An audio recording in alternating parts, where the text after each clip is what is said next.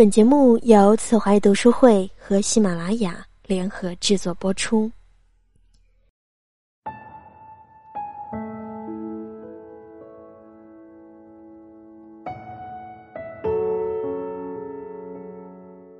我深爱“谢谢”这两个字。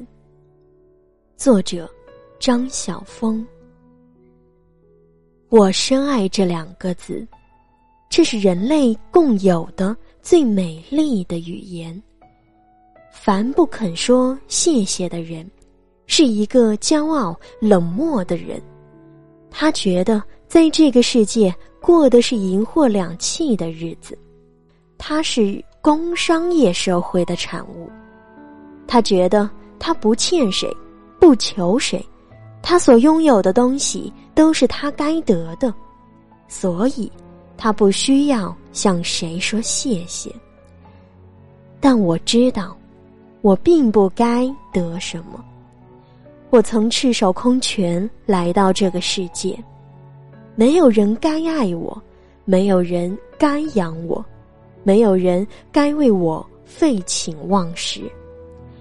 我也许缴了学费，但老师那份关怀器重，是我买得到的吗？我也许付了米钱，但农民的辛劳岂是我那一点钱报答得了的？曾有一个得道的人说：“日日是好日。”用现代语言表达，我要说，每一天都是感恩节。不是在生命退潮的黄昏，而是现在。我要学习说。谢谢，在日风渐薄的今天，我们越来越少发现涌自内心的谢意，不管是对人的还是对天的。其实，值得感谢的岂止是天、地、日、月、星辰？天地三光之上的主宰，岂不更该感谢？在这个茫茫大荒的宇宙中。我们究竟付出了什么，而这样理直气壮的坐享一切呢？我们曾购买过生之入场券吗？我们曾预定过阳光，含够过月色吗？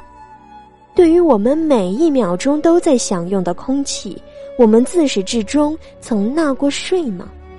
那是出于谁的布施？然而，我们不肯。说谢谢。如果花香要付钱，如果无边的年年换新的草原和地毯等价，如果喜马拉雅山和假山一样计时快算钱的话，希腊船王奥纳西斯的遗产够付吗？如果以金钱来计，一个人要献上多少钱才有资格去观赏令人感动泣下的一个新生婴儿？发亮的眼睛和挥舞的小手呢？然而，我们不肯说谢谢。古老的故事里记载，汉武帝以铜人做盛禄盘，高二十丈，大十围，上有仙人掌、盛禄和玉屑，饮之以求仙。其实，汉武帝的手法。是太麻烦了，承受天禄是不必铸造那样高耸入云的沉露盘的。如果上帝给任何卑微的小草均沾上露水，他难道会吝惜把百倍丰富的天恩给我们吗？要求仙，何须制造露水如玉屑的特殊饮料呢？只要我们能像一个单纯的孩童。欣然的为朝霞大声喝彩，为树梢的风向而凝目深思，为人跟人之间的忠诚友谊而心存感动，为人如果能存着满，为人如果能存着满心美好的激越，岂不比成仙更好？那些玉屑调露水的配方。并没有使一个雄图大略的汉武帝取得应有的平静祥和，相反的，在他老年时一场疑心深暗鬼的蛊惑里，牵连了上万人的性命。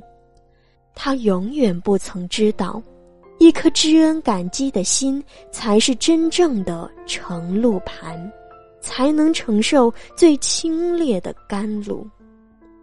中国人的谦逊，总喜欢说谬赏、错爱，英文里却喜欢说相信我，我不会使你失望的。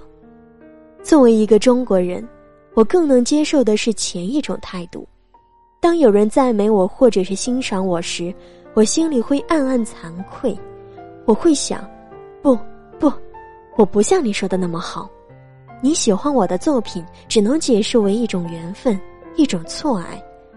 古今中外可欣赏、可膜拜的作品有多少？而你独钟于我，这就使我感激万端。我的心。在感激时降得更卑微、更低，像一片深陷的湖泊。我因而承受了更多的雨露。到底是由大地来感谢一粒种子呢，还是种子应该感谢大地呢？都应该。感谢会使大地更温柔的感到种子的每一下脉动。感谢。也会使种子更切肤的接受到大地的体温。谢谢，使人在默默的天地间忽然感到一种知遇之恩。